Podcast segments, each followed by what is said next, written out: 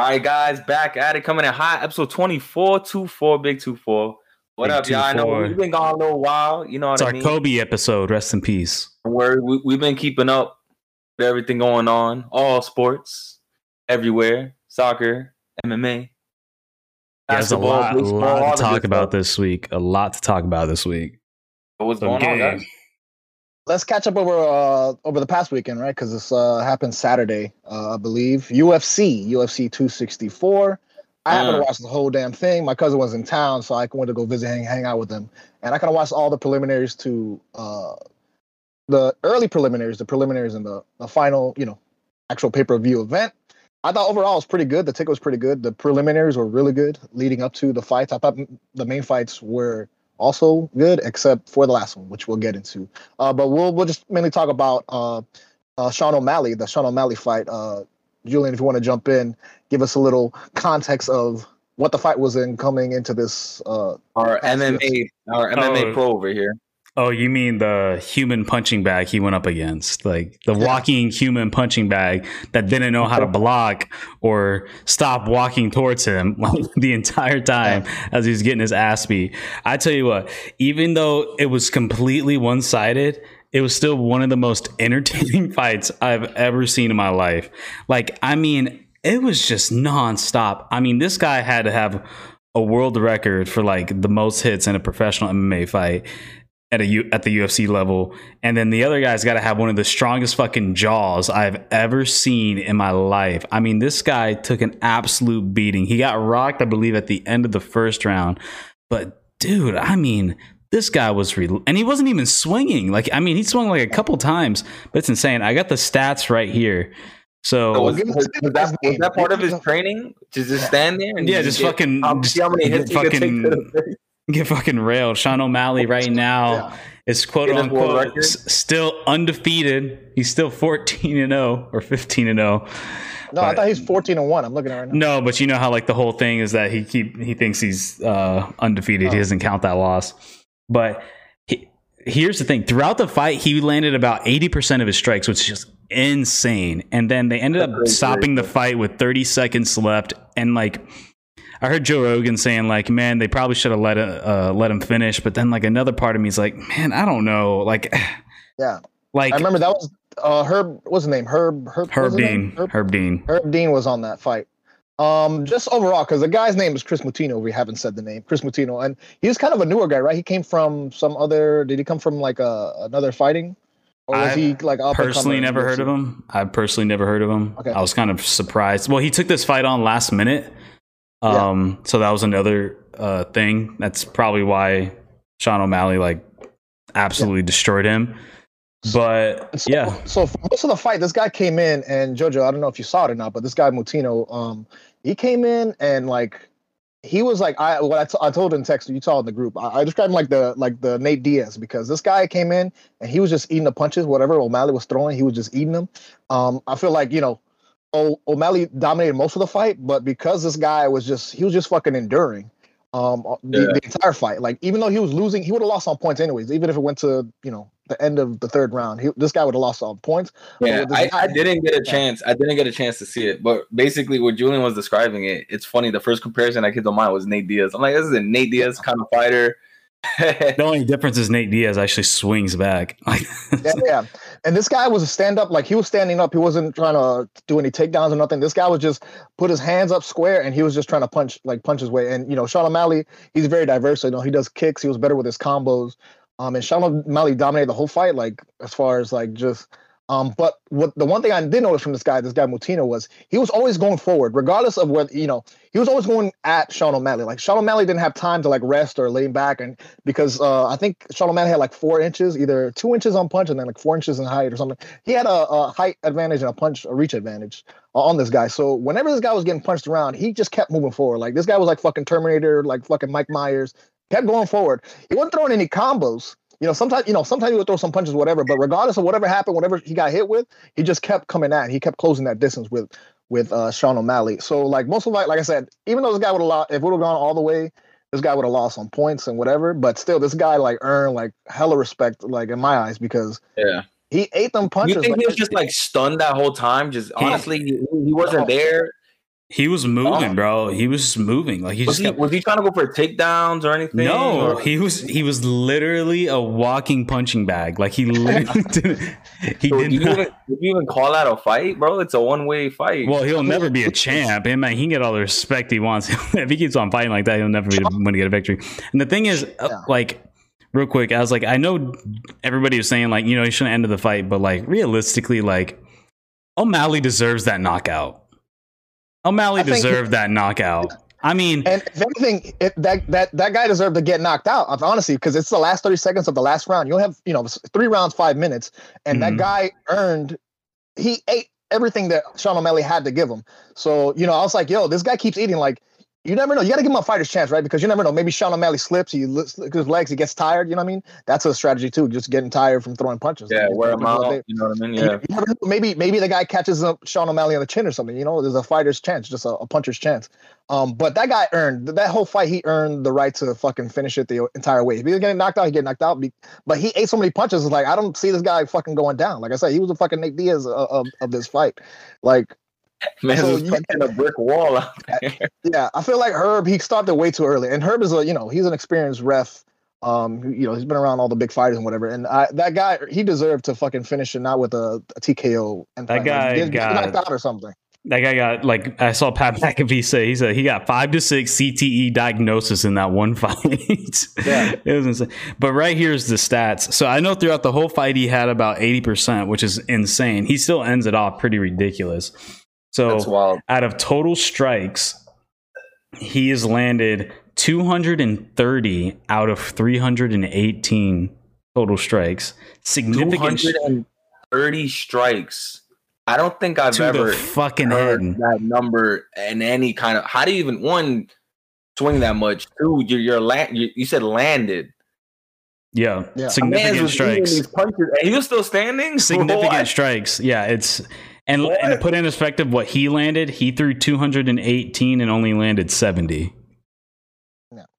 And like Those those are probably like half-ass shots too. Like they're Yeah, not you like know, punches in the rib here and there. Probably caught him in the back, caught him in the arm. Couple leg they weren't impactful. But how could this guy take all those hits? Like I don't, I just don't understand. Like, is that part of his training? He just stands and he gets punched in the It's face. got to be a talent, bro. It's got to be a skill I don't- because I don't know how else he survived, bro. Like I said, he didn't get knocked out because the, you know they called it early. So I I mean, mean, yo, I, I again, I didn't see the fight, but I'd like to see Yeah. this guy in his next fight if he's willing to actually fight back. That would be interesting. Yeah. Who, who knows? If you can, if he can last that long, and let, if he actually, you know, I- try defend himself and If he was Oh, actually a good fighter, he would almost never get knocked out. Like if he was an actual, That's insane. That's, that's, like, that's unheard of. yeah, But it's, it was ridiculous. to win. So Yeah, that, that was it for that Sean O'Malley fight. I don't know if you got anything to say on also on it because we want to talk about the main fight, Julian. Uh, yeah. I mean, fight? by the way, the whole card was awesome. Like Yeah. uh, Every there card like was multiple great. knockouts, right? oh, everything yo, there was was a a- lady that got her her. She got a cut right here. It looked like it looked another like mouth. she- it was like yeah, it another looked mouth. like- she looked like she got another mouth. She looked like she got another mouth. Uh, the Yeah, former that's- NFL defensive end star Greg Hardy, Greg Hardy. But that was uh, a quick got, fight. I mean, got that's a fucking heavyweight fight. Got rocked by this Polynesian guy, and then uh, and then we had the um, oh my god, what's my drawing a blank? Uh, oh, uh, Steve Wonderboy Thompson and Gilbert Burns. That was a pretty good fight. Went to decision. Gilbert Burns won because he's just probably one of the best wrestlers in the UFC right now. It's a little bit of a boring fight, but I mean, for diehard UFC guys, it's it was pretty. And wrestling people, it's it was pretty entertaining. Um, but yeah, now to the final fight, the one everybody was waiting for. We would hope we'd Ooh. finally see an end to the trilogy, but it was it a- looks like it might happen again. Looks like they might have a four. Before you even get into it, Julian, before you even get into it, because we all saw Poirier McGregor too, and we even had an episode on it. You know, the podcast was already set up. We were talking about that. We were waiting how long for this? You know, a decent amount. You know, Yeah, McGregor and Poirier to get back in, back in the ring together. Uh, but carry on. man. I don't. I don't know how to rate. I like. I don't know how to look at this fight. Like I don't. Like Dustin was winning that fight clearly, but then it almost really makes me wonder if like something because cl- clearly to me McGregor cracked it or did something before it actually broke. Whether it might have been in training, whether it was during the fight, something might have happened. Like because you know he hasn't fought a whole lot recently, and like maybe his bones just aren't like he hasn't toughened up. Like I, I don't I don't know, but like I kind of heard O'Malley kind of talk about it on. I saw him do an interview with Pat McAfee, and they kind of think maybe with all the boxing training and everything that it's kind of affected the strength of like how his body can hold up against kicks or something like that. But something definitely happened. Um, it looks like it probably clearly affected the way McGregor approached the fight, whatever happened. Because the fact that McGregor went, shout out to Teddy Atlas, guillotine. Uh, by the way, ESPN have the worst fucking analysts doing MMA. It is got why the fuck is Stephen A. and Max Kellerman and Teddy Atlas fucking talking Yeah. about UFC? Like, Well, you know, Bro, and I see see their content. takes, man. Honestly, they're shit takes. Like, like all filler respect to tell they're Teddy trying to get on the hype wagon with what's the most popular thing going on, and I hear them talk about it. Yeah. They they get into these ridiculous ideas and Well, I love how I mean, Joe Joe Rogan though, right? and Daniel Cormier like kind of put them in their place in a sense. Like you hear them like they hear say something, and then like one of them will automatically be like, "No, no, no, no." no. And uh, it's just it's hilarious. Yeah. All respect to Teddy Atlas though. No, dude's a boxing. they made the genius, comparison, but, like- that that he's the new Ronda Rousey of the MMA world. That, that's Oh, it. He man. reached his peak. He, he's lost back to back. Technically, in my opinion, I'll take I'll get my take on it. He didn't lose that fight. You know what I mean? That's that was a freak accident. he was you rarely losing. see that. I mean, you know what I mean? For whatever the reason was, uh, from what I saw in the fight, it looks like he wasn't really planning his feet right when he was swinging. Um, his feet, you know, I guess I don't know, you know, in terms of his training, like you said, he's probably more focused on the boxing injury. aspect. But um, I, I personally don't think his career is over, and I think this just makes uh, a greater story for a comeback. You know, back to back freak accident you know, if and when he gets better, if he has that next fight set up and he gets the win, man. Sometimes, man, the hardest thing is uh staying on top while you're on top, right? That's the bit the realest challenge. You know, he worked his way to the top, back to Yeah. riches. You know what I mean? He blew up the sport. Yeah, he might have gotten distracted. There's all these reasons. Uh everyone anyone you can say anything about his little downfall. It is a little downfall he has right now. You know what I mean? He's at the low end of his current career because he was so high up. But I think this is gonna make a beautiful story for a comeback. and I uh, mean, for McGregor. and and another thing too is like people are going to trash McGregor, but like let's be real though, he's losing to like one of the strongest of to people in the sh- it's like the strongest division in all of one of the strongest divisions in all of UFC. And he's not be- losing to some slouch. I mean, he's losing to Dustin Poirier, which is probably going to be the next champ, which it looks like. Like, and if we go back to the second fight, I think he was winning that fight until he He got had caught. And then this playing with his fight, and this fight, fight. It, it's it's hard. Like I said, this fight's a hard one to judge because like who's to say like what happened when he got injured and stuff. Like Dustin was on his way to win that fight if it didn't break or or what. But who was to say like maybe if there wasn't some sort of fracture there affected the way because it clearly uh, to me it clearly did because like some of the things like halfway through that round that McGregor was doing just didn't seem like normal McGregor. And like I said, man, going for that guillotine. Shout out to Teddy Atlas. Like I don't like. I, I don't know, man. Is that I don't think. Well, Poirier is getting a title fight. Like he can't make him fight McGregor again. I think the only way they, I think they're going to fight each other again eventually. I think for sure. But you got to give. I think you got to give Conor. Don't give him a. Uh, Cowboy Cerrone, because not don't give him another guy like that. Give him another kind of guy that's he's challenging for the title and let him work his way back up. Don't make him put him up against some scrub, but like give him some decent competition. Uh, and Back then the- yeah, you know what I mean. I think if he, depending on who he fights next, once he heals and he comes up healthy, I think he's determined though. Like that's one thing. I I think he's very determined, and I think a determined Conor is can be scary.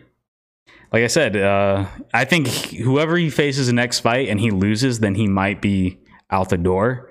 Honestly, But Um, I think So, I think he has one more good fight in him, and then if he wins, like he could go on a run. But like, quick question to you guys. So Khabib had a interview recently. I think it was yesterday or it was on like social media yesterday. I was kind of looking at it, listening, and basically, um, I guess, trash talking McGregor. Obviously, you know they're not the best of friends. You know what I mean?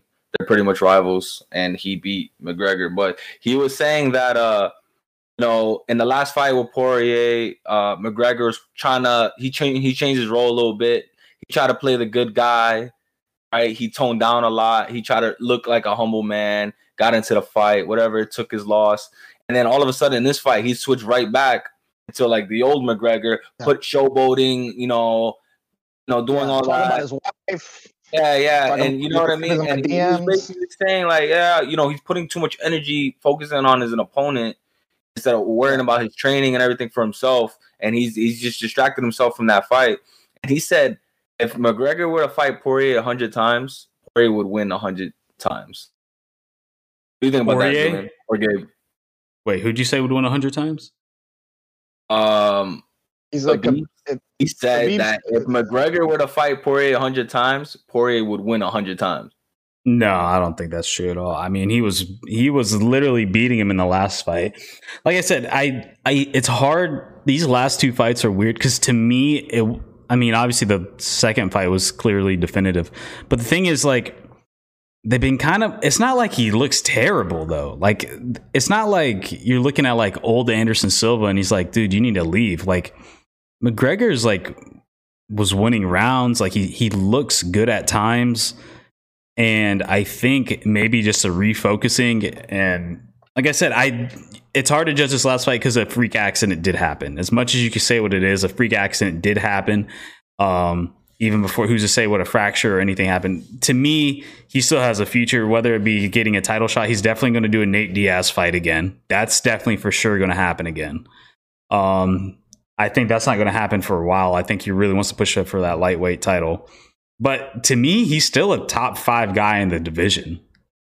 Like he's look who he's losing to though. Like he's losing to, like I said, some of the best. I know Gabe's disagreeing with me right now, but like there's nobody up in the upper teens or in the upper singles that are going to beat him right now. Yeah, then Poirier worked his way up, man. Like after that first fight with McGregor, like he got knocked out first round. Didn't that happen?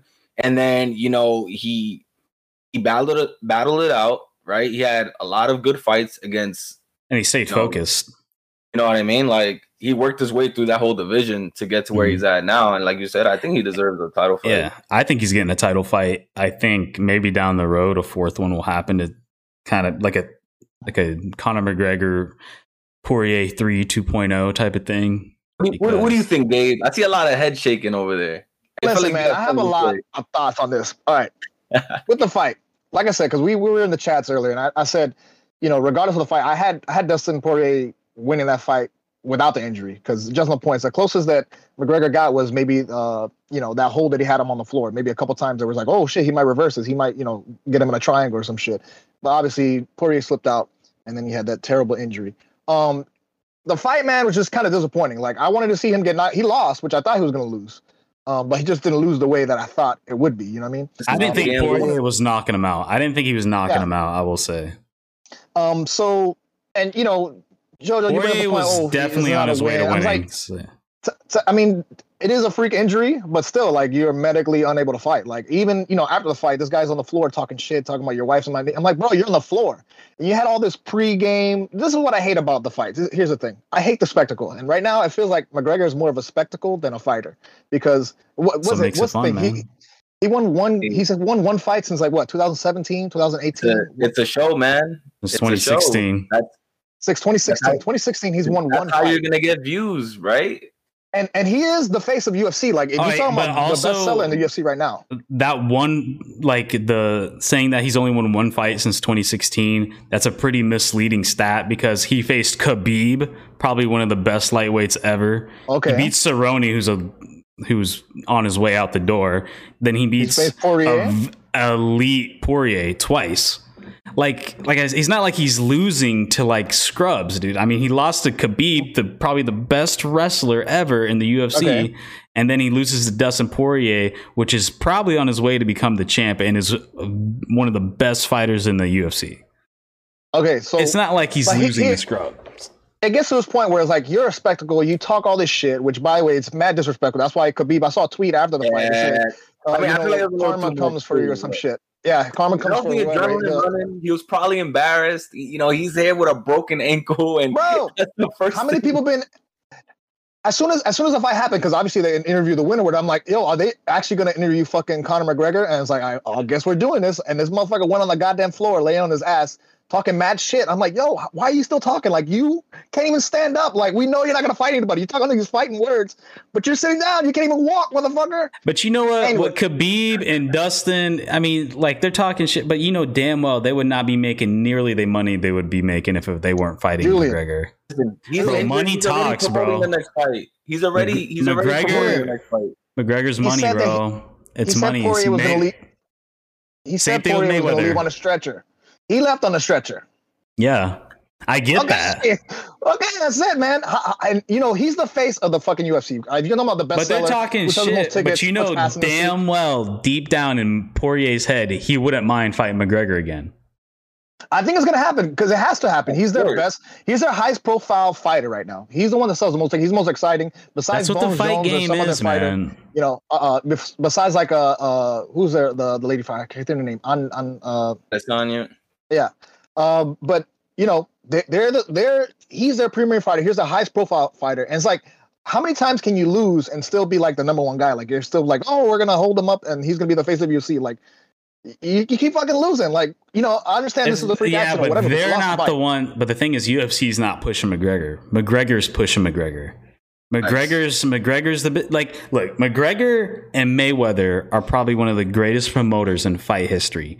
Okay. They, those two figured it out. They figured it out, and at the end of the game, at the end of the day, I think McGregor deep down would want to be a champion again. But they won at life, man. I mean, and that's just like, and I think like as much as Khabib and Dustin want to talk shit, you know damn well like they really liked the idea of fighting them because it made them a shit ton of money. And the UFC likes it because of that. And the reason why we want to watch McGregor fight is because we want to see McGregor fight. Like you can be the most Well, like what it's I mean look at we just saw it with the fucking Paul brothers and shit. Like we don't care about like we just want to see the spectacle. It's kind of turning into like I. WWE in a way. Yeah, Like- I, it makes me hate you know hate fighters. Like it's fine if you talk shit, but if you can back it up, like it's like now it's like you keep losing. Like there's obviously going to be. It, it was kind of funny. Like that was the irony of it, right? No, It's but you're also- like, but Obama you- just literally smacked him in the face while he's shit talking. He it caught up.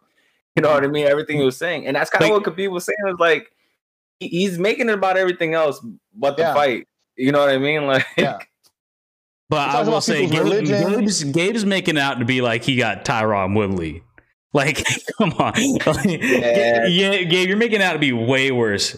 Like, you're making it out to be like he just what happened to Tyron Woodley happened to him, Yeah. where he got I knocked think out four or with Gabe, five times in a and I don't want to speak for Gabe. I think Gabe's just upset that you're you're, you're talking all this trash, whether you're you're not, you know, you know, out of Let your your prime, like, uh, do the really, talk. but you're you're not winning to back it up, right? Is that is that kind of Yeah. what you're going for? Yeah. Like, No, yeah, I the talk, get but He's not walking the walk. You know what I, I mean? get- he's not I get that. Walk.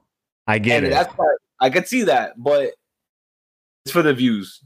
I get me? it. Like- and I, I completely understand that. But like I said, my thing is it's like we could have like there was there in an alternate universe, there's a pretty good chance that McGregor would have won that last fight. And then, then this one was a freak accident. And like you said, he's only fought four times in like five years. Like Okay, how many more years do we give him? How many more breaks does he d- deserve? One more. He's gonna get another fight. He's gonna get another fight. I mean, Which he outside of the boxing thing. I say the next one, and honestly, Dude, the he's gonna want to fight as long as he wants to. At this point, it doesn't even matter. Like he's gonna, as long as he wants to fight, he's gonna fight, and they're gonna let him fight. It like, and that's just how it is. I they're definitely gonna do a Nate Diaz fight again. Like I think Conor's even openly said he wants to do that again. Um, but I think he really wants to push for If the he had title the first. chance, he'd fight Khabib again if Khabib were to ever miraculously come out of retirement. He Mc- won that McGregor wants to. How old is McGregor? What thirty three? McGregor's Yeah. like what 33. He's got years left, dude. He's gonna as long as he wants to fight, he's gonna fight. It's just how it is. Like, and I think now we're starting to get look. These two fights happened in one year. He hasn't done that in fucking ages. Like, when was the last time he did that? It's been so long. Or was what was that last Poirier? That last Poirier fight was this year, right? Or was it end of last year? Yeah, it was in January. Wasn't it January? Somewhere early this year. It wasn't too long ago. But like he's Yeah. getting on a, a rhythm. And like I said, his losses came from Khabib and Poirier. It's not like he's Tyron Woodley where he's getting knocked out by like five dudes in a row. And each one is progressively a lower seed. Like like you know what I mean? Like I think I think Poirier is gonna get a title shot and he's gonna beat uh oh my god, what's his name? Who's a who's a champ? Why is my mind drawing a blank? I looked it up the other day. I don't even know who the Because I champ is think right I now. think um I think Dana's going to say to his word because Dana said whoever wins this fight's getting the title shot, and that was Conor's shot. If he would have won that fight, that would have been his title shot. And I let me I think if up. Conor beats a high profile name, and say Poirier wins the wins the title fight, and Poirier I think gets it's the belt, Oliveira. Oliveira, Oliveira. yep, Char- yep. Oliveira. I think if Conor wins a high profile match, his next one, whenever it might be, and Poirier is champ, I think he gets a title shot. Whether he deserves it or not, it's that's another They're gonna give topic. to. But I think he's I think he's depending on who he beats. Say he He'll beats Ga- say he beats Gaethje. That might be a reasonable fight. I would like to see that. Conor versus Gaethje. Like that might not be bad. And he beats Gaethje. Gaethje was in the contention for the title. Like, and he lost to Khabib in his last fight. That if he beats Gaethje, that's not bad. I would like to see that fight personally. Two strikers. My last words on this fight, man. Just uh hope he has a speedy recovery because obviously we all want to see him back in the ring. It's gonna be a Want to see all the antics, but I want to see him back up those antics with a dub. We're all waiting for it. That's my last words on McGregor right now. We'll, we'll see in nine months. We'll see in nine months when it heals. Real Uh, quick though, I will say because I just looked up the stats. McGregor landed 43 out of 54 shots. Dustin only landed 36 out of 66. He had a 50%. Conor had 80%, and Dustin had that one takedown. So Conor landed more strikes. Well, there was a lot of on the floor too because he was like punching Yeah. the head. And listen, Whatever. I don't want to get back into this fight, but look, Yeah. everyone's judging that first round off of that, That- one takedown. Like everyone knows That's, McGregor's that's not all the I best want to say. That was the stats because Yeah, I figured we should talk about and it. he- he's not a ground Everyone, everyone thinks Poirier won that first round just because he got taken to the ground, which was defending it down there. It, it is what it is. That happens. It is All right. what it is. Let's get into uh, international news because we had soccer this past weekend. It was the Woo, Euro Cup. And uh, in the final was Italy playing at England in London. So England, the home team, uh, hosting Italy. Um, I actually didn't start watching this game because I was just fucking around doing some other shit. But then I saw on Twitter they're like, "Oh, the first two minutes, uh, England scores." I'm like, "Okay, now I got to turn it on. I got to see because this is crazy. How do you score like in the first two minutes of a fucking uh, match?" So then I watched the rest of it. Uh, I know Julian, you've been watching soccer all weekend, right? So what do you have from the match? I've been uh, watching soccer all view? month. I've been watching Copa America and uh, Euros. Personally, I'm more of a South American, North American soccer fan because I think it's a more physical game than Europe's. Europe's a more uh, technical game, so it's not as physical, and I think that's why I don't Oh. enjoy it as much. But I mean, we're going to talk about Italy and England, but we got to give a shout out to Denmark because Denmark went on one hell of a fucking run all the way to the semifinals. Pro- should have beaten England because England got a bitch ass call penalty kick right at the end of the game. I think in extra time, dude completely flopped, didn't get touched. Ref didn't reverse it. They take a penalty kick, tie it, and then England wins it in PKs. So it was a complete fluke. England shouldn't even been in there. I'm glad England lost. I fucking hate English fans. All they do is talk shit. Oh, it's coming home. It's coming home. It's coming. Shut the fuck up. I mean, if they weren't so, if it wasn't the English fans, because honestly, like the English team, it would have been nice. They have never won the Euros, or yeah, I think they've never won the Euros, and they've So, only won the. World Cup since like the 1950s, like a long time ago. So it would have been nice to see, like, yo, they finally won. But just because of the English fans and then the shit they pulled in the semifinals, like, I was like, no, fuck England, dude. Like y'all, y'all are out here yeah. talking all this shit, coming home after your guy clearly flopped at the end of the game to get you guys a, a PK and then tie it up and then win and then win in penalty kicks. So whatever. I'm glad Italy won. Italy was the better team. It went to uh, Italy's probably going to be a World Cup Extra favorite coming up. Yeah. Yep. Italy's probably going to be a, a favorite coming into the World Cup next year. Uh yeah went into one hell of a shootout. I've like that was one of the craziest shootouts I've ever seen. Uh i think england they missed the the last three shots which was insane. The third guy That's missed it uh, and then the, the headline. And then the last yeah. then the last two guys got blocked two of them and then yeah, apparently those guys don't didn't play the game though, right? They saved them just for that. Like they didn't get any. Well, no, I know the last the last guy was like 19 years old. He's a you know a lot of them are really young guys, yeah, and actually kind of they they contributed throughout the whole tournament.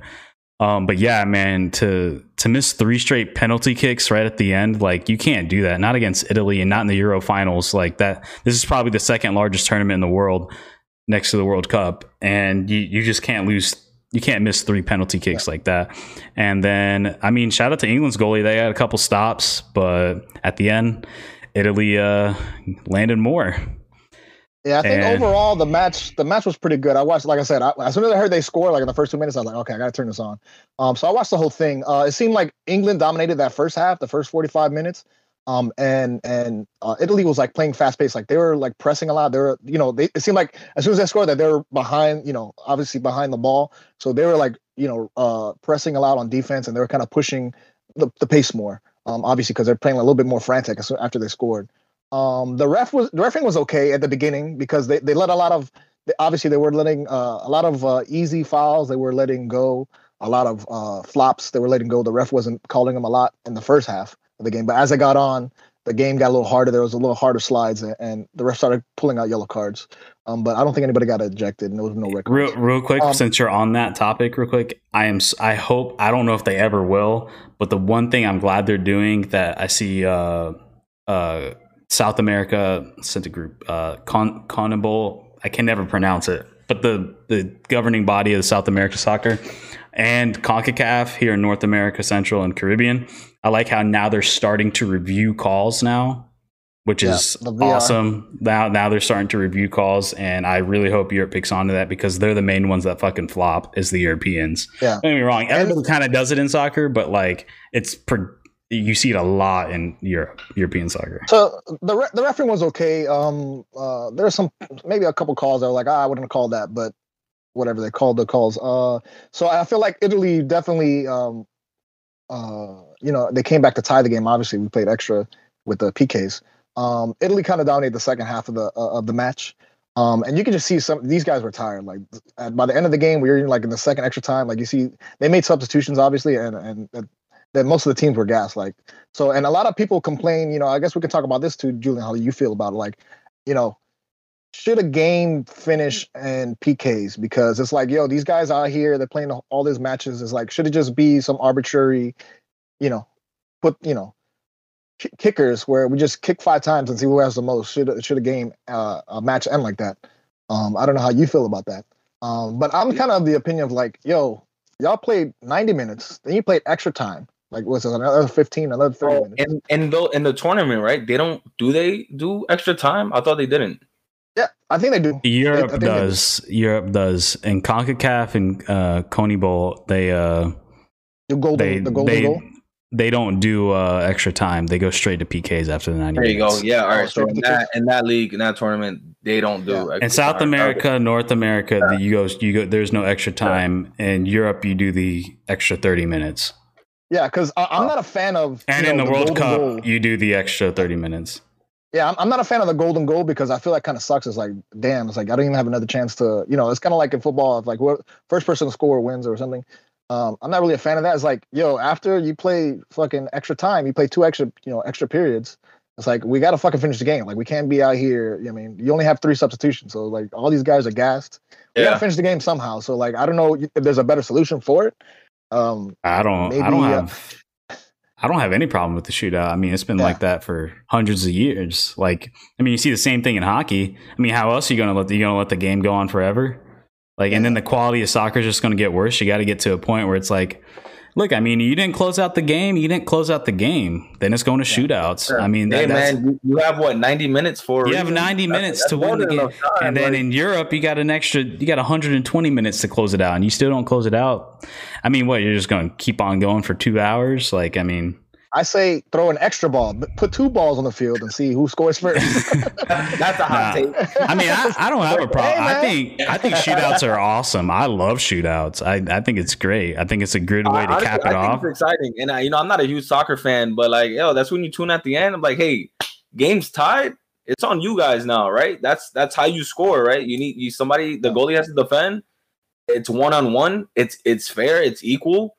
Um, I'm not sure the distance of the shootout though. It looks kind of close, but other than that, I mean, but I think I think I feel like it's fair game. most of the advantage. I think they say, yeah, statistically, I think they say the kickers have an advantage that like eighty percent or like some high, like more than Yeah. So, like Uh, for well, sure, the kickers the- have an advantage. Like It's a it's a looking at complete guessing of them, game. It's a complete yeah, it's like guessing a- game for the goalie. The goalie just has to commit as soon as he's about to swing his foot, and he just you Yep. got to commit. And Yeah, I mean, it's you- very reactive. You know what I mean? Like because you have the whole upper area that's that's clear basically. So if a kicker is able, if you're able to hit the top of the net, like you're Yep. pretty much going to get it in every time. And you know, I, and I was into it. I was pretty like, you know, especially at the end on the PKs, I was kind of into it. I really didn't have a rooting interest of England or whatever. Um, um, but you know, I saw something on Twitter. They're like, "Yo, win or lose." That they said, if if if uh, England wins, London's gonna burn. If England lose, London's gonna burn. Like you know what I mean? Like the, the, the fans were gonna go crazy either way. It don't matter.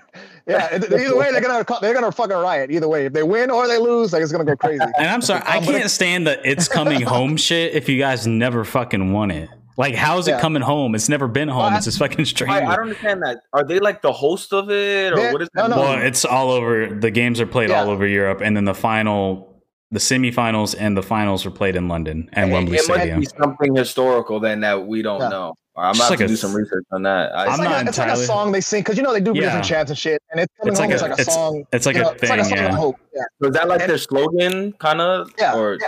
it's like Nick's tape. It's like saying Nick's tape. oh, okay, got you, got you, got you. Yeah. Yeah, and it's I, I've seen uh so I, I've listened to Le Batard and he had they had Roger Hashtag Bennett, mixtape. who's like a huge yeah.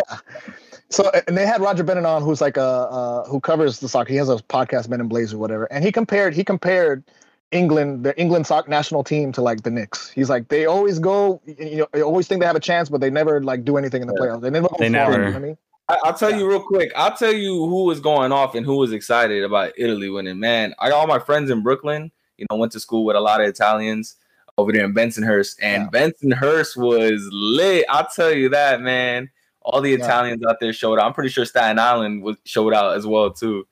Of all the Italians living over there, man. I saw tons of videos, flags. They had a little Yeah. mini parade out there. That was pretty cool, man. Bro, did you see what happened here after Argentina won?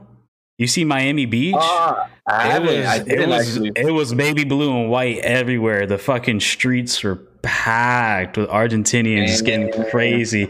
Well, now that we're talking about that, let's switch down to the other side of the hemisphere and South America. But yeah, it, look up the clips of like Now my, that, look up that look up game, I was more excited for. Look up, look up uh, Miami Beach, Argentina went like the fucking just like you were saying in New York with the Italians down Yeah. here with the Argentinians in Miami Beach, it was packed, especially like by where me and Gabe live, uh, like by like North Miami Beach kind of area. There's a lot of Argentinians, like at Sunny Isles and North Beach and all that.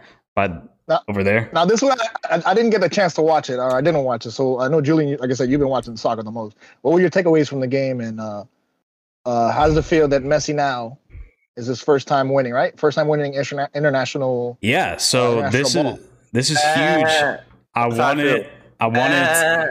I wanted it to happen, man. He needed it. Everybody was talking shit, saying like he will never be as good as Maradona, Maradona or uh, Pele if he doesn't win an international championship, even though he's won so many at the club level. And it's like uh, he just needed this, and you can tell that his his uh his all his teammates were raving about him and then you're gonna have all the ronaldo fan haters like saying i literally saw it on twitter everybody like talking shit you see like cr7 and like their fucking handle and they're saying all this talking shit oh messi didn't do anything he didn't do anything it's like what are you talking about? You clearly didn't watch the entire tournament. Messi led the entire tournament in goals scored and assist.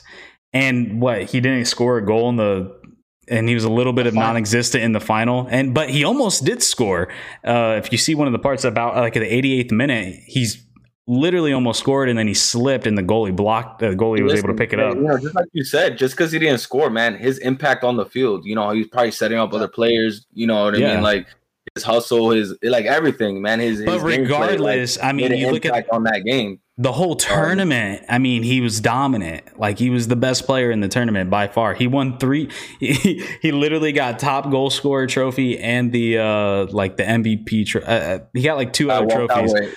serious And- hardware, man. and and then he literally like, he almost scored. Like granted that was the only thing he really did. He didn't really touch the ball much but he did almost score at one point and they would he would have closed it out right there at 2-0 and but they end up winning 1-0 and you see him and Neymar have a moment which is pretty cool to see uh former teammates but uh what a match, man! For the finals, but- what a match! yeah, that's, I that's mean, what the- everybody would hope for. the the whole the whole uh and man brazil's had argentina's number for years this is the first time argentina has won a championship sent in 26 years which is which is uh pretty wild especially since they're such a powerhouse of a country but for them not to win the copa america or uh anything in 26 years is is pretty wild And so that's- it's it's that's Where all the pressure was on Messi, man. That was the one thing he was missing on his perfect resume. hmm the title with with Argentina, and you know they fell short a couple of times. And yeah, look at them now, man. Like I'm happy, bro. Like that's good for them. Real quick, did you guys see the, in the semifinals with Argentina faced Colombia? Did you see the goalie in shootouts talking shit?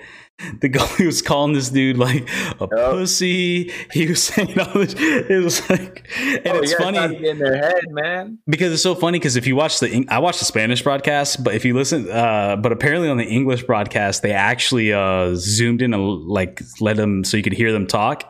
And they're like, "Oh, it looks like he's talking or whatever." They clearly didn't know what he was saying, and then somebody like put subtitles and translated it, and it was like, like, "Oh." it's, it's like you fucking. You're, I was like, "Yo, that's electrifying." Fucking Martinez, the goalie for Argentina, is that that guy is like that's Copa was awesome. Freaking Peru went on a run I did not expect. Um, a lot of Peruvians are super hyped, but man, Let me, Co- let me ask Copa the was question great. now because it seems that you know he, he could never win and whatever. I, the only thing in comparison I can make it to is like Kershaw, right? Because there's like Kershaw can have an amazing regular season, but then he can never, and you know, he he, he kind of clamps up in in the playoffs. So the question is: Is Messi the goat? Yes. I don't. I can't. My thing is, I mean, he's the best player I've ever seen. I don't. People like to say Ronaldo. I Ronaldo's great in his own respect, but Ronaldo plays number nine. Messi's a ten, so it's like Messi has a little bit. He does a little bit more, um, because he's a midfielder and not a striker. But and he the creativity he has and what he's able to do but not to take anything like i don't know why people have to like put one down and put another up but like because ronaldo's just as good but i will say messi is he's i mean i i haven't watched enough maradona maradona. I never know what to say if maradona or maradona or enough pele. Like I, I that's just that's beyond my time. But he's definitely if not the best uh, within definitely in the conversation with one of those two. And he might be the Oh, best. Oh, okay. Honestly, I don't know too much soccer, so I'm not gonna chime in too much on that point. But we're just gonna have to pull up both accolades on CR7 It- and Messi. and I'm it's- looking at don't you know their awards. Well, their I don't- I don't think CR7 Messi has upper hand right now. well Really, the only thing cr7 missing, right, was that international. yeah cr7 i mean uh, he i don't think he's one of the best ever he's one of the best in our generation but i don't think i mean you still got to look at the brazilian ronaldo i mean like i said and then you got there's a lot of guys in there man like it's it's All right. it's awesome but All right. Now that those two tournaments over, I am real quick. Gold Cup, CONCACAF is coming up. I mean, it's already started. So now I'm on to that one. That's awesome. Let's see who's going to take it home. I'm rooting for my home country, Costa Rica. We beat out right. fucking, um, who do we just beat out? Oh, Guada, some Guadeloupe. I've never heard of that island, but beat them out 3 1. Um, our big challenge in the group is Jamaica. Jamaica looks really good. Um, so, but I think we should win the group and go on to the bracket. And then our biggest challenges, man, Mexico's definitely the best team in there. USA's USA's got his B team, got their B team. They don't got their full team with Pulisic and McKennie and all them. None of the European guys. Just kind oh, of this MLS. Is the North America tournament, right? This is the yeah, North America. All right, right, cool, cool. Yeah, so uh, I guess the thing with the Team USA, they wanted to kind of rest their European stars. Like, I mean, I tell you what, man, we've been breeding some talent, bro. Pulisic is a, is the real fucking deal, and we got a lot of yeah, European he, guys. Did he just win in Chelsea, Pulisic? Yeah, he just won the UEFA Champions League tournament yeah. with Chelsea. So I mean, so we got a pretty USA's got a pretty MLS heavy roster. I think 19 out of 21 guys are MLS players. So they're probably the second best team. Uh, Mexico's got got their full roster pretty much. I'm surprised Chicharito's not on it, but Mexico's definitely the favorite. Costa Rica's third.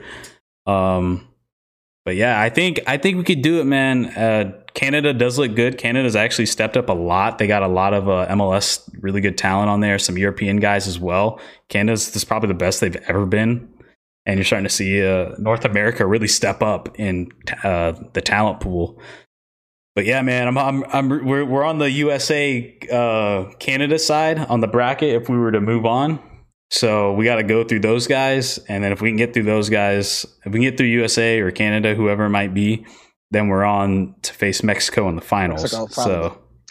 And Mexico traditionally they always beat USA. They generally have a better. Yeah, they did just lose in the Nations League last month, but uh, yeah, I'm hoping, man, I'm hoping my team Costa Rica. This is like our generation's last chance because a lot of the guys, we got a lot of older guys on our team since the 2014 World Cup when we made history, like the farthest for like a North American team to make it to the World Cup, the lost in shootouts.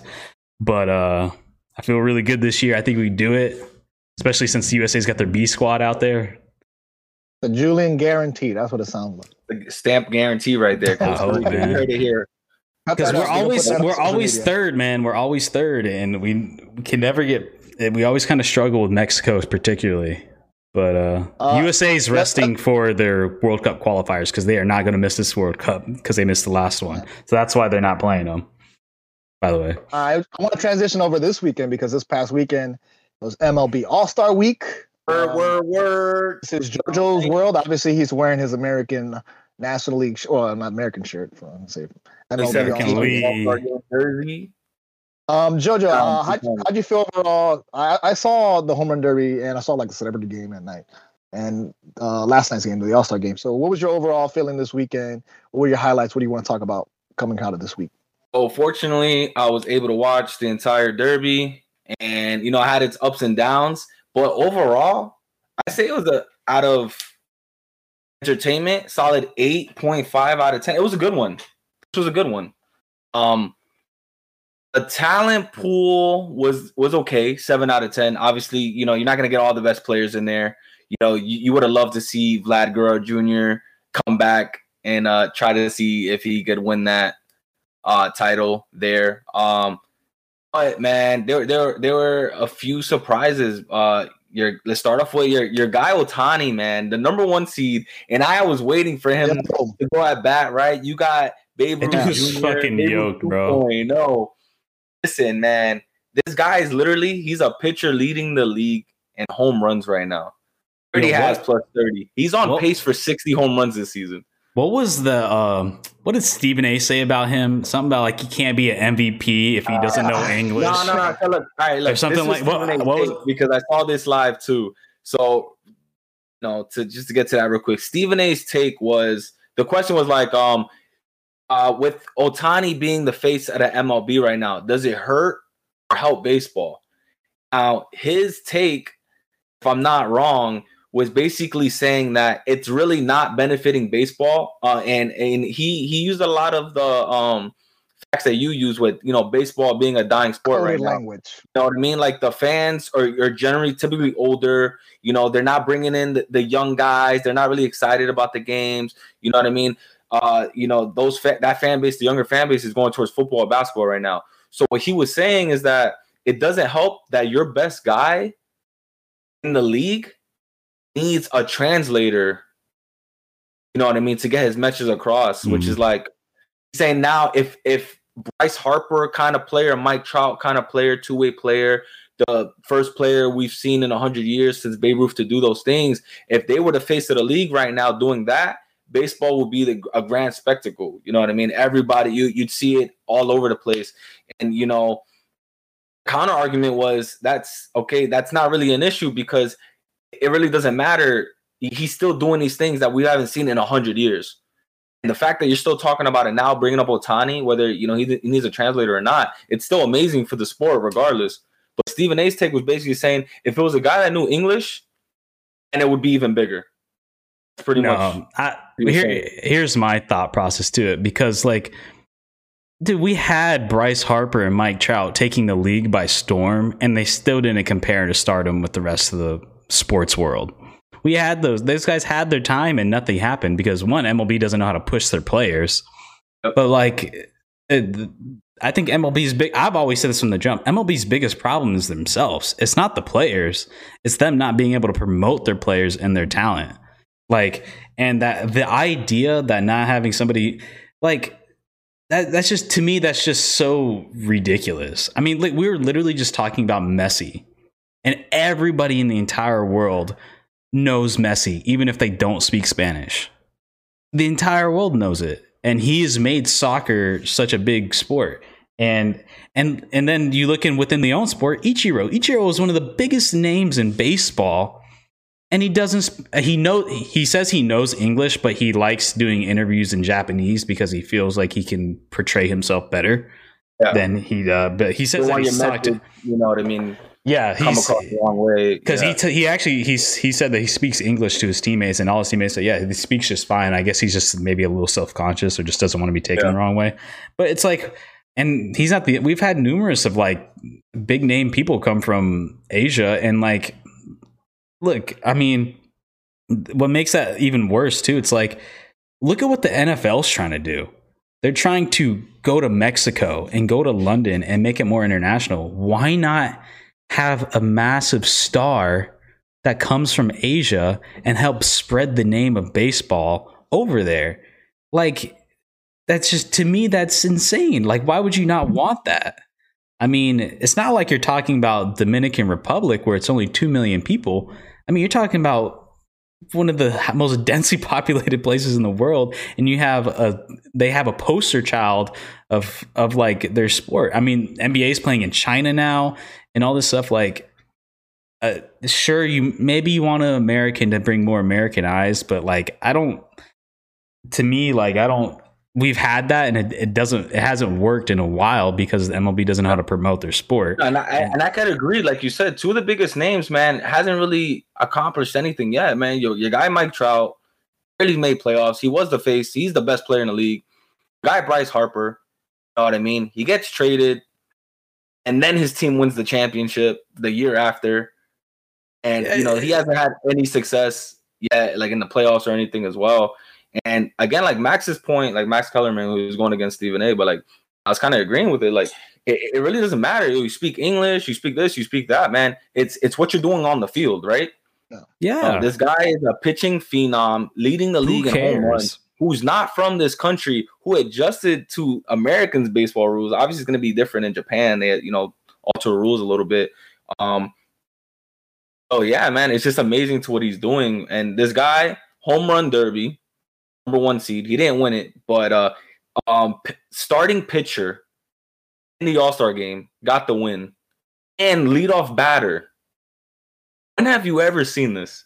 Ever in the history of the you sport? barely even see pitchers hit, hit the ball they, they do their one go around and then that's it but yeah man. I mean yeah that whole language it's people want to see the sport and for what it is. I mean and and that's it. I mean shit look at the ufc how many of those motherfuckers don't know english those brazilians and stuff?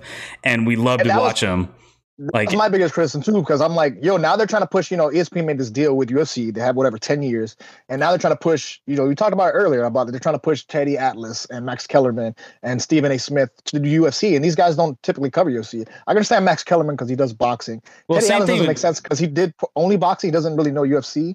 You know, the guillotine, and then you know. I know he's getting into it though. He's getting into it, but yeah, And Stephen A, you know, Stephen A. A's coming out here with this hot take of, oh, uh, in in American baseball, you have to speak English to be the face of the league. I'm like, yo, aren't you trying to cover UFC, which is like mostly Brazilian fighters? Isn't Khabib like from another country and he's like the number one fighter, undefeated? Like, and this is the sport you're trying to cover. You're trying to say English is a requirement for you to be a superstar in your sport. Like, whoever like whoever whoever watches superstars just for the press conference i'm just like i want to hear what he says and if he if i hear what he says then i'm going to buy his jersey fuck Almost does that? bro.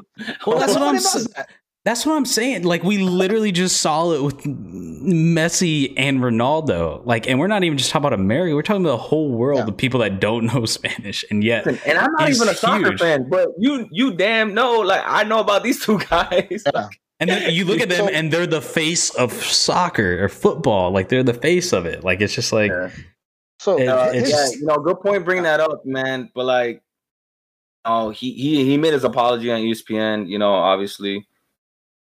But uh, yeah, back to Uh, back to this derby, man, because that's what I really want to talk about. so Ohtani was the first one to go, and I thought that was probably the most exciting part of it because he plays uh Juan Soto, and I thought I thought there there was like the best one out of all of them. Uh, it was the first one to start, and like they hit like fucking like almost forty home runs. That was Uh, exciting because they had two ties. They had Yeah. two ties, and if it wasn't, this is how great Ohtani is. Yes, he lost, right? But he literally didn't have a home run, or he had one in like the first minute and a half. He hit twenty plus or like eighteen. I forgot what it was. With half the time after he made his adjustments. Now he he should have made his adjustments earlier. First of all, that is not a lefty hitting field over there in Colorado, Yeah. and he kept trying to pull the ball. His first mistake. His second mistake was uh the BP pitcher. He hasn't thrown to him since March. They they haven't Yeah. Practiced together since March. And I don't know if you saw Gabe, but it was kind of funny. They asked like, "Oh, can we get warm up throws?" And they were like, "Ah, like we don't no warm ups here. Like, what are you guys doing?" They they luckily enough they got a few warm up throws there. You know what I mean? You got to be ready to go. Like that's it. You know what I mean? That's why you have BP in the back, and when you come out, you're ready. I don't know what that was about. Well, that could have been Could've done that. miscommunication. But guess what? Ultimately, it suffered his performance. Know what I mean? Um, two, he has enough power. I don't know if you guys seen this man. I don't know why he kept trying to pull. He was strong enough to go center, center right. Like he he could have hit Oppo. You know, you got to make the necessary adjustments. You know, in a in a competition like that, which I feel like he failed in in that aspect. Um, but he still ended up catching up. Um, he was gassed. I know you saw how tired he was. Uh, you know that Colorado air hits different. I didn't, I didn't hear anybody bring up that fact, but man, you're the altitude. You're you're super high up. You know what I mean, you're not used to playing or training in that environment, so that could have been a factor as well.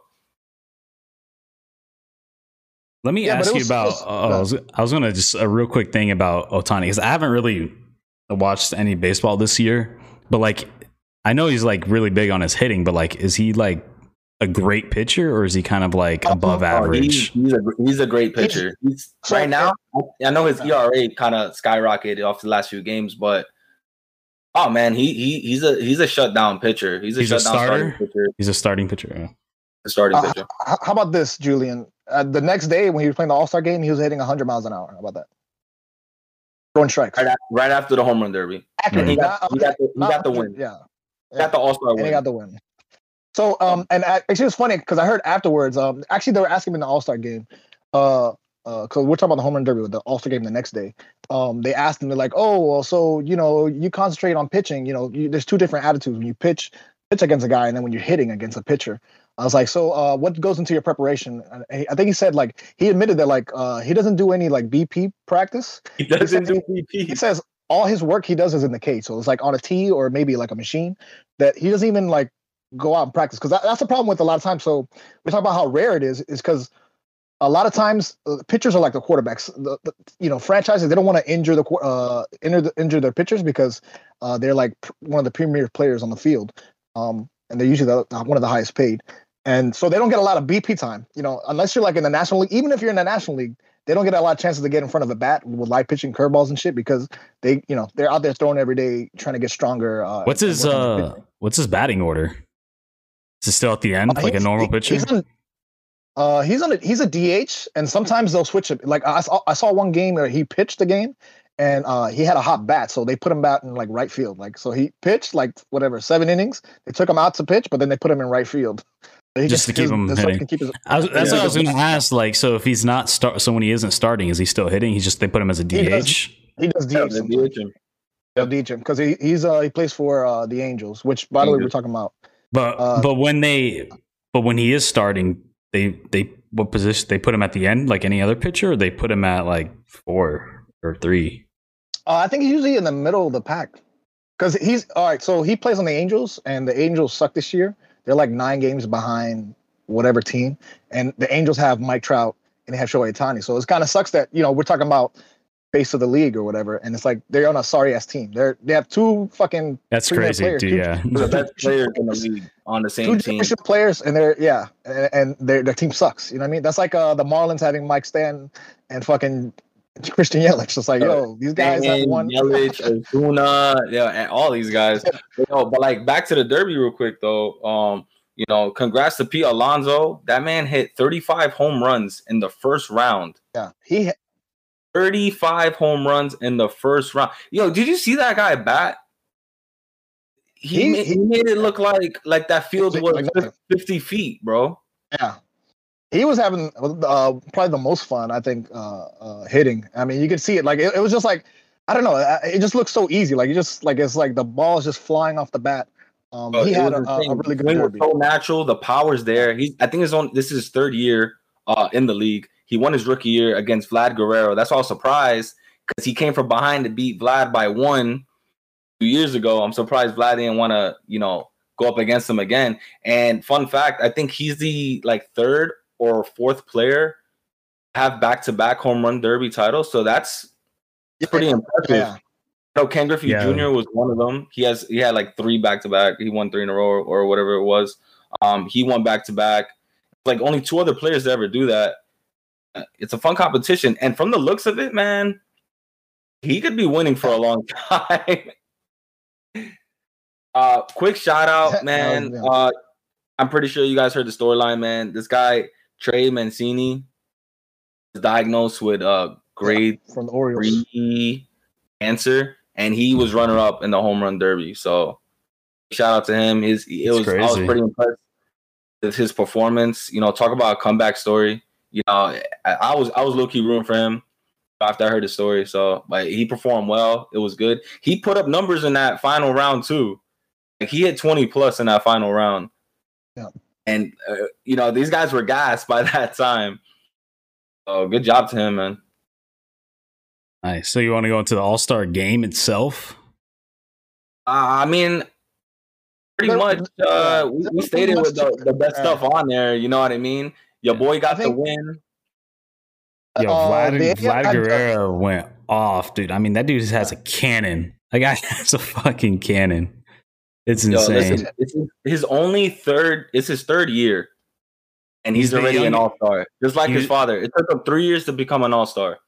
I think like he he had he was the youngest uh, all star yeah. MVP ever. He hit a home run too, and he youngest is now run in an all star game. Yeah, now like the uh, now him and his dad are the third father and yeah. son to become yeah. MVPs next to uh, Barry Bonds and his dad and Ken Griffey and Ken Griffey Jr.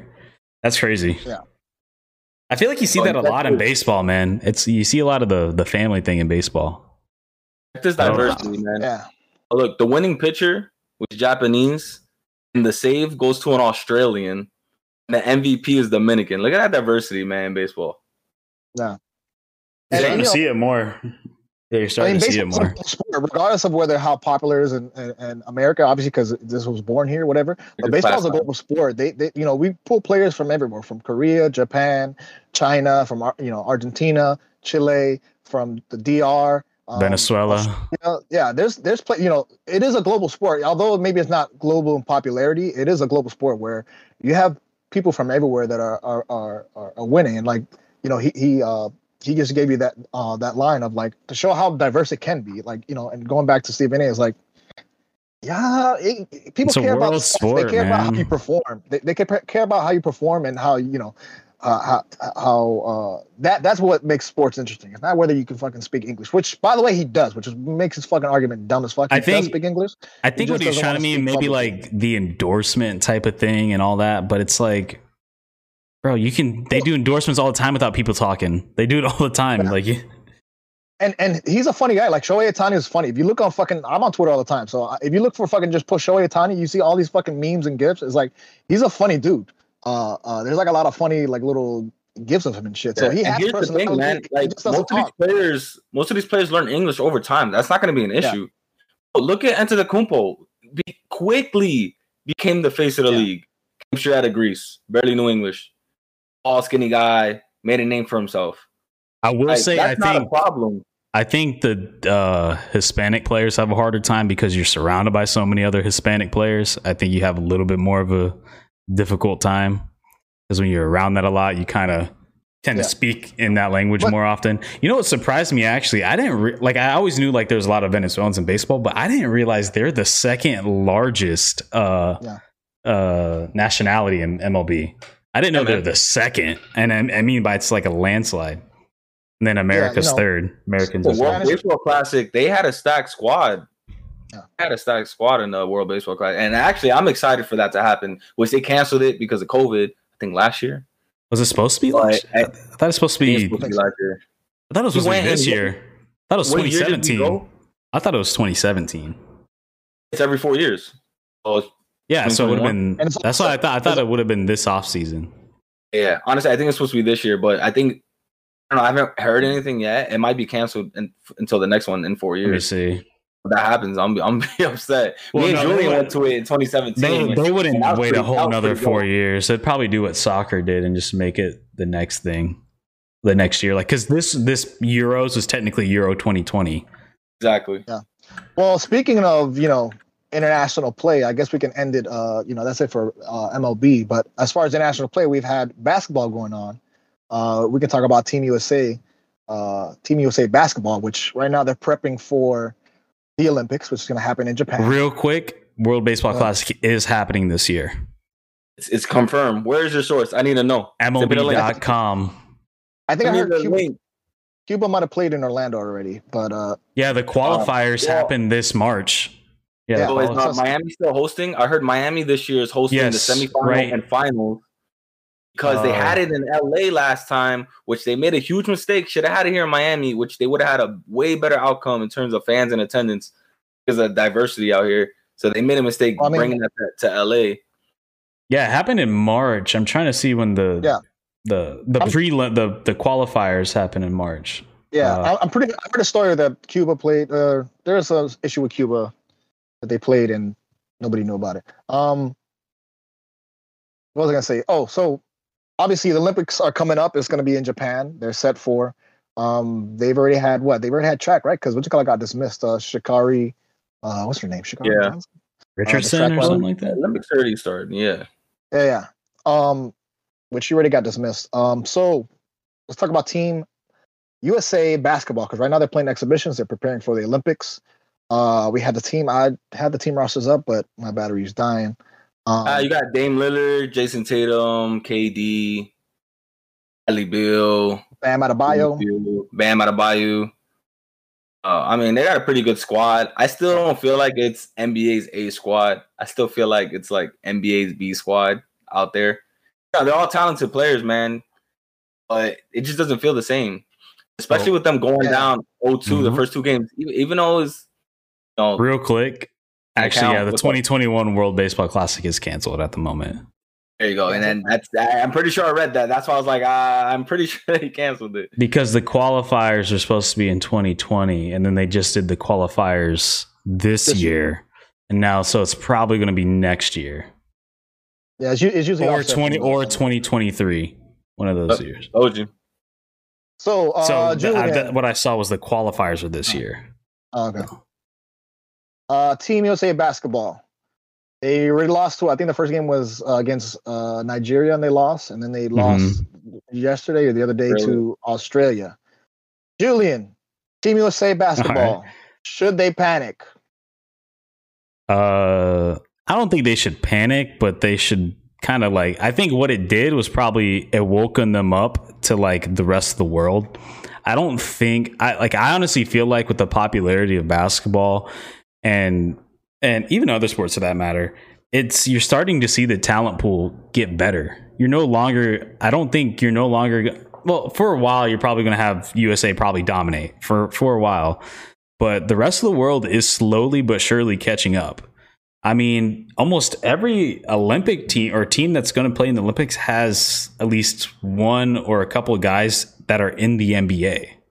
Yeah. Like I think Nigeria had two or three guys that were in there, and then and and even like uh, even if you have guys in Europe, Europe they play pretty high level basketball. Like they're Dude. not they're no they're no scrubs over there. Like it's pretty high level basketball. I mean, look at Spain. Spain's been like the notorious only competitor to US for decades now. Uh, we'll see if they repeat it again. But I don't think they should panic. But I do think this has been a little bit of a wake up call uh, to be like, hey, like the rest of the world is is getting better. And granted, they did just start practicing. I think like a couple days before that first game. So yeah. that's a little bit in their defense. But at the end of the day, your whole team is completely filled with NBA All Stars, not even just NBA players, NBA All Stars, or were All Stars at one point. So it's like, or All Star caliber. So it's like, you sh- you shouldn't be losing, but I don't think you should freak out. It is just the friendly at the end of the day. But here's my thing. Here's my thing. Honestly, to me, like I know everyone ended the season at a different point, and it might have felt rushed to some players and whatnot. I feel like there's really no excuse to lose to these teams. There isn't. The there rest, isn't. The rest, world, the rest of the world is catching up. And you, you know what? You know what? I got something to say, bro. Listen, AD is flying so hard under the radar right now. You are literally the best player on this team. You are the best player on the USA basketball team. If LeBron was on this team and they lost the first two games, you know what we would hear nonstop?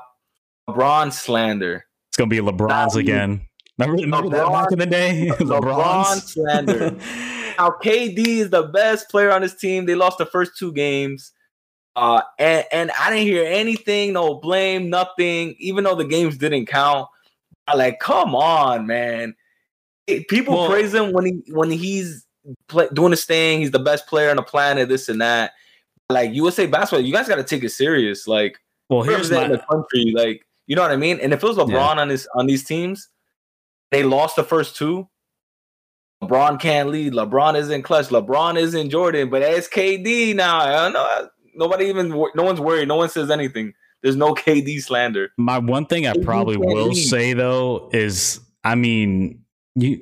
It's not like it's just him. I mean, you got a whole fucking squad of like top like some of the best players in the NBA. So it's like, all right, yeah, Katie don't show up. You got fucking Damian Lillard, and Bradley Beal, and like a, a bunch of other guys. And and it's I like, know. and but he is the best one. He is yeah, on that team. He yeah. is the face of this team right now. AD is the face of USA. But I do think currently. you should not you should not be dropping any else to anybody except for like maybe a Spain. Like that's the only like excusable team you should be losing to. Like well, to go, to, you know, to speak to Julian's point, I guess it is true that like you know, everybody kind of expects the USA to always win because you know it's an American sport and we always generally have the best players. But a lot of these players, although they're like maybe names you never heard of, these are like NBA caliber teams. Maybe they're like the 14th, 13th guy on a team. You know what I mean? I can tell you the Nigerian team, there's three Heat players. There's KZ yeah. Okpala, there's uh Precious, um, and Gabe Vincent, which Gabe Vincent's like a and I'm sure a lot of those guys play in Europe too, which is yeah. very competitive. There's professional players, you know, uh, you know, as far as uh, professional NBA players, and there's also you know guys that come from other teams. Dellavedova is on, uh, was it the Australian team? I think I saw. Um, you got your boy Luka playing for Slovenia. Yeah, down so, over there. There, there's that caliber, and like you said, like it's not guaranteed. Like, and you know, maybe USA doesn't have the best players because everybody's trying to, you know, heal their bodies, right? Because Steph Curry's not playing. LeBron James. I just saw LeBron James at the. That's why I'm like, this is definitely like their B squad, man. Yeah, James, they don't James, like... I saw James Harden in fucking Monte Cristo. He was high as fuck. He looked like uh, I don't know what the fuck he was doing. Um, so maybe we don't have the best squad, but you know, kind of everybody expects us to have the best team, right? Because it's our sport. Um, they don't have the best uh, squad, but they still, I think, by far the best team. That's like the expectation. Yeah. The expectation is. That's what you no, mean. they, I think they, I don't think it's the expectation. I think it's just it just is. I mean, like, like, dude. I mean, as even though they, yeah, you don't have Steph Curry and you don't have LeBron, you know, dude. I mean, look at the team. Like, it's like it's insane. Like, it's a, it's still a stacked team. I mean, their bench players are like Jayson Tatum.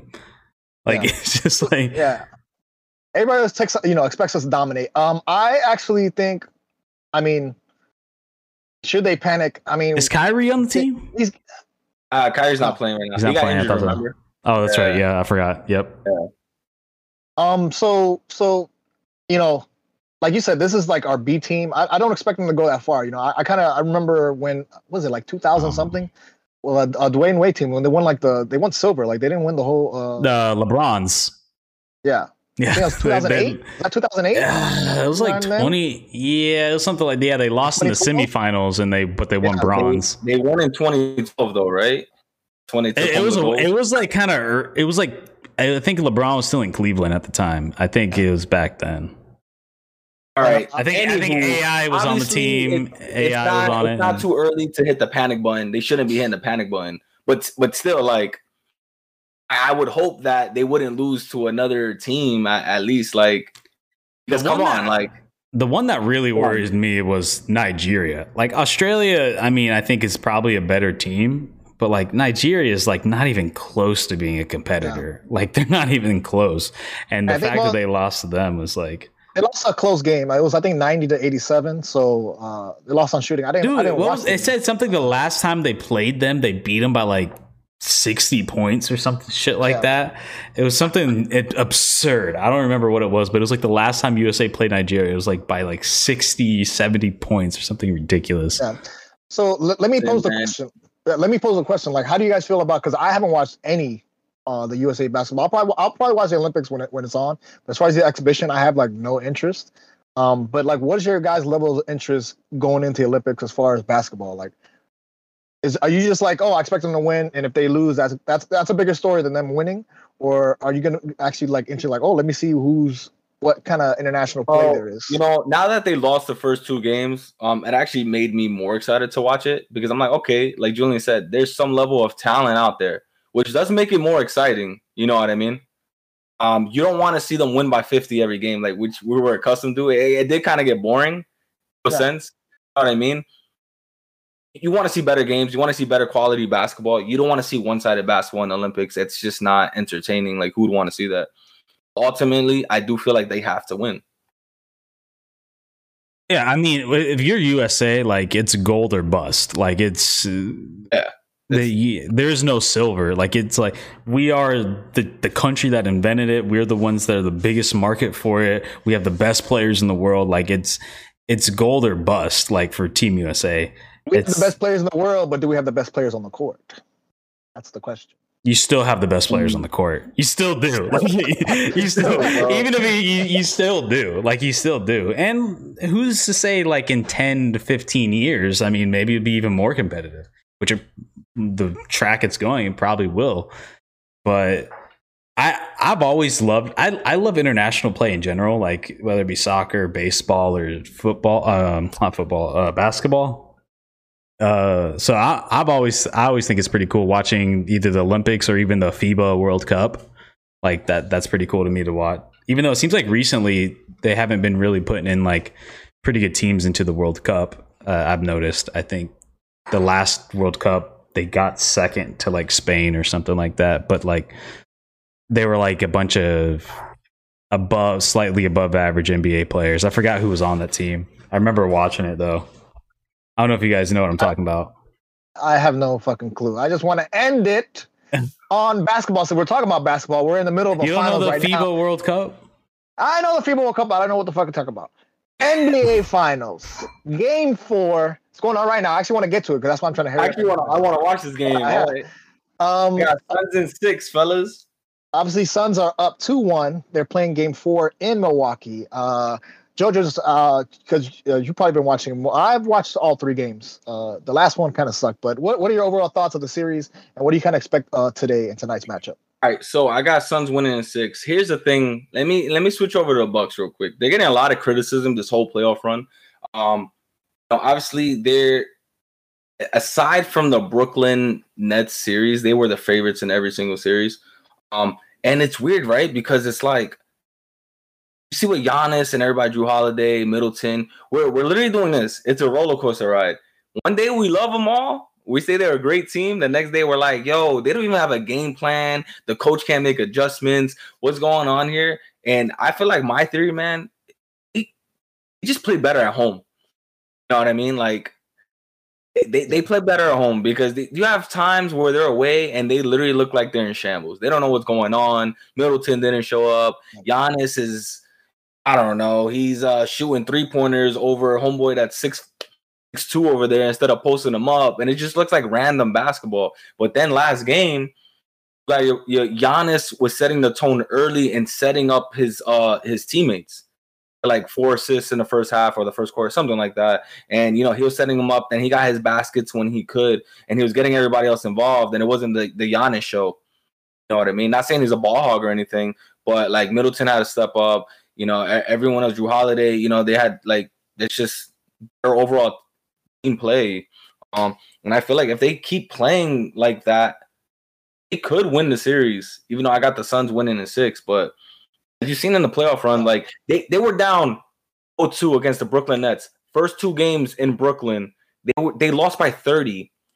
Did anyone pick them coming out of that series? Yes, I know Kyrie got injured and you know Harden and you know all that stuff. They lost by 30 in the first two games. Everyone said series was over. Yeah. They ended up winning that series. Yeah, they always oh, find I'm a way to win somehow, one way or another. It's like win. Yes, they get the win that they they're need. they're not the strongest of teams. It's just like they just they always find a way to win. And it's just one of those things. It's, it's, just weird. Like people show up at the right times at the right places, and it, they always find a way. I don't know how. I have the Suns in five. I think the Suns like wow. I got them in. I got the Suns in five. I think the Suns are hot, bro. I I think they're just too good. It's true, but uh, I, I feel like like I like, you know for the reasons I just explained, like I feel like Bucks got another game in them. Yeah, I mean, I wouldn't be surprised. I, I, I wouldn't be. Su- I'd like to see it happen faster. I wouldn't I be surprised the if the Bucks win one more, especially if they win tonight. But uh, I, would like to see the Suns in yeah. five. I think uh, what I've seen so far, especially the first two games, uh, you know, obviously Suns playing at home. Um, for the first two games, I would say like the games were close, especially the first half. But it seems like like the third quarter, the last you know the last half of the game, that the Suns really they started making shots, and when they're a hot team, uh, they're hot. Like they play. As far as comparisons, the Bucks versus the Suns, I feel like the Suns play better team basketball. They're really good passing and and, and finding the open man and shooting. Um, as far as game three, I feel like uh, you know they lost. Obviously, the Suns lost the game, and I think they lost in the second the second quarter because that's when the game got away from them, and they could never. They were down like twenty five or something. Booker wasn't hitting shots. Um, yeah, they, yeah. You know I mean? it just wasn't going for them. You know, he kept shooting as good, like shoot or shoot. Yeah, but he, he didn't really get involved much in the game. Uh, Chris Paul was doing what he could with his little mid range. Yeah, you know, his his floaters here and there. Um, but yeah, man, it's just it was going. Everything was going right for the Bucks. You know, they went on that that run yeah, 18 to four run or something. That's when and, they got and, the lead. You could have come back from that. And I kind of expected, you know, I didn't, I didn't, expect the Suns to, to, to sweep the Bucks, right? Because if you think, look at the beginning of the year, the Bucks were kind of favorites coming into the season, uh, regardless of whether you know shit happens, injuries. Um, you know, the probably the best series they had was against the Miami Heat that first round because they swept the Miami Heat. And you know, a lot of people are saying that you know the Bucks have been like beneficiaries of injuries whether it's Trae Young in that series because I, I kind of you know I was kind of rooting for Atlanta. Uh, yeah, win. that sucks. Uh, that, I mean, people people were saying the same for the Suns as well. You know yeah. what I mean? They were beneficiaries for of injuries on that side. You know what I mean? The teams they got by. Um, but so far, you know, as far as game three, people kind of expect them to come in and just be pissed off, right? It's the first back home uh, game back home and kind of win. So this game, um, uh, I kind of think the Bucks will win. I, I got, I'm, I'm, with you, Jojo. I got, I got the Suns in six. Um, I kind of expect them to win tonight. I happen to watch tonight, so hopefully we'll see. Um, but uh, I think the Suns got a, a, a, better team as far overall, like coaching, everything. I think, like I said, but uh, That's so much firepower. That So much guy is a fucking. He's a walking uh, clap machine. Uh, I, I've never seen anything in his schemes. They're like, oh yeah, they're adjusting or they're making changes. It's like no, it's like, yo, give Giannis the ball at the three point line and see if he can fucking try to shoot around this guy. You know what I mean? Uh, see if he can drive it in on ISO. It's like no, the- like they, they don't have a plan. Like their plan is, uh, they only have one plan. They're like very one dimensional. The Bucks. So uh, I don't see them making huge adjustments in this series. So it's like if the Suns are shooting and they're hot, I got the, I got the Suns in six. Um, uh, it's more of like uh, how how much do the Suns want to win? You know, I don't like I said, I don't see really um, the Bucks making adjustments. So it's like how how eager are the Suns to to uh, beat out the Bucks? So hopefully we can get that to that game tonight. We can see where they're at right now. I don't know. Do you Right. think it'd Stat- still be six if Wanna Suns if Suns win tonight? Do you think it's still six? I still got six. Yeah. Yeah, they got one game. Still got six. I still got got Suns they, in they could get one. They could get one. Even if they're down three one? Yeah, I mean, who's to say they won't win the next one? Yeah. You know what I mean, I'll we, we- we shouldn't happen in playoffs and Yeah. finals. I mean, hey, they won't win three in a row. I'll tell you that. They Yeah, won't win three in a row. They'll probably get one. yeah. It's just too Uh, much firepower on that Suns team. I'll They're just too it- good. leave it there. See, I'll All leave right, it so there. going into the weekend, uh, is there any other games or anything you guys looking forward to going into the weekend? I mean, obviously we're looking at NBA Finals. Uh, uh, Julian, what sport are you looking forward to? You're looking forward to the Concacaf? Is that it? Yeah, just more soccer. Honestly, I'm I'm I'm I'm really invested now that I got my my country in there. Uh, just watching a lot of those. I wanted to go to a game. They're playing in Orlando. I want to go, but I don't know if I'll be able to. But uh, so actually, real, I'm I'm I'll, I bet you Greece is really upset that Giannis can't, can't play. I was literally thinking about that as soon as we switched to the finals. I'm like, damn, I bet you Greece is fucking like so I mean, upset. mean, Like, they could get one of his other brothers. So there's Yeah. three of them in the league. One plays Yeah. for the One of Lakers, them the team. and one he could the team. play, and the other one is Yeah. on his team. Um, in the Yeah. Bucks. Like, hey, they, Yeah. they get one out of the three. Yeah, I mean, are their te- Yeah. is their team even like like going to be in it? Like, uh, like I don't know if Greece is even good I- enough I- to like be in I'd have to I'd have to research that. Uh, Uh, I'll tell you what I'm excited about. Second half of the baseball season. Hopefully, Yanks can make adjustments, make a run. Uh, it's not looking too pretty right now. We have a pretty tough division. Boston in the lead. We got Tampa Bay. oh shit, Jays. we didn't even bring it up. Tampa, Tampa goes back to back, bro. Tampa Bay, those goddamn cheaters. Fuck Tampa Bay. That's, that's my NHL I analysis. forgot. We completely forgot about that. Tampa goes back to back. I'm wearing my, my, my Panther shirt right here. This is my vibing Panther right here. Oh you- man! Did you And draw you know that? what's crazy, bro? Like it's funny how the series we go to watch, you know, it's the first round, and to see I feel them just I feel better. I feel better knowing that we lost to the champs. That's always my thought process. It's like, all right, whoever we lost to, they better win the fucking whole thing because I feel less bad. like, That's crazy, man. Well, congrats to T- Tampa Bay, bro. I, I What a do the fucking topic, so I, year. you know, I don't, I don't want to bring it up as a topic because I haven't, I haven't been watching. I mean, I, I'll watch it like you know. I'm not what a watching the games, fucking but I'll- year for Tampa, the news. man. The World Series, fucking Back winning the Super back. Bowl, hosting the Super Bowl, going Right. back to back the Stanley Cup. Like Jesus Christ, dude! Damn, man. We need It's some of that be here, bro. After years of ended on this. mediocrity Yeah. in Tampa, after years of mediocrity, they finally get something. That's going. what I'm looking forward to. Thank you, Julian. You gave me something to land the plane on. I'm looking forward to the Florida Panthers Tampa Bay rivalry. It's going to be the war on I, not the war on I four, the war of the Everglades or some shit. We'll set up a- 75? We'll, we'll make, we'll make up a- 75 75? That's what I'm looking forward to. I know it's not going to happen. We I-75 have like derby. another year till it happens. That's what I look forward to. I look forward to the day that Tampa comes and we just. I'm looking for revenge. That's what I'm looking for. So that's it. We're gonna Gets end so on this. upset his can watch internet broke. you can watch the Suns Bucks games going on right now. Appreciate y'all checking this, this podcast. All the things. Tell them, Jojo, where can they get the podcast? Home Depot, Lowe's, Walmart, Target. Anywhere you get YouTube, podcasts. Instagram, Facebook, all things. We appreciate y'all coming out, hanging out, checking us with us. Follow the Look forward to- Instagram, Real Fans Podcast, Twitter, Real Fans Podcast, Spotify, Real Fans Podcast, our YouTube. Let's go, guys. Let's go. Until next time. See you next week. See ya. Peace.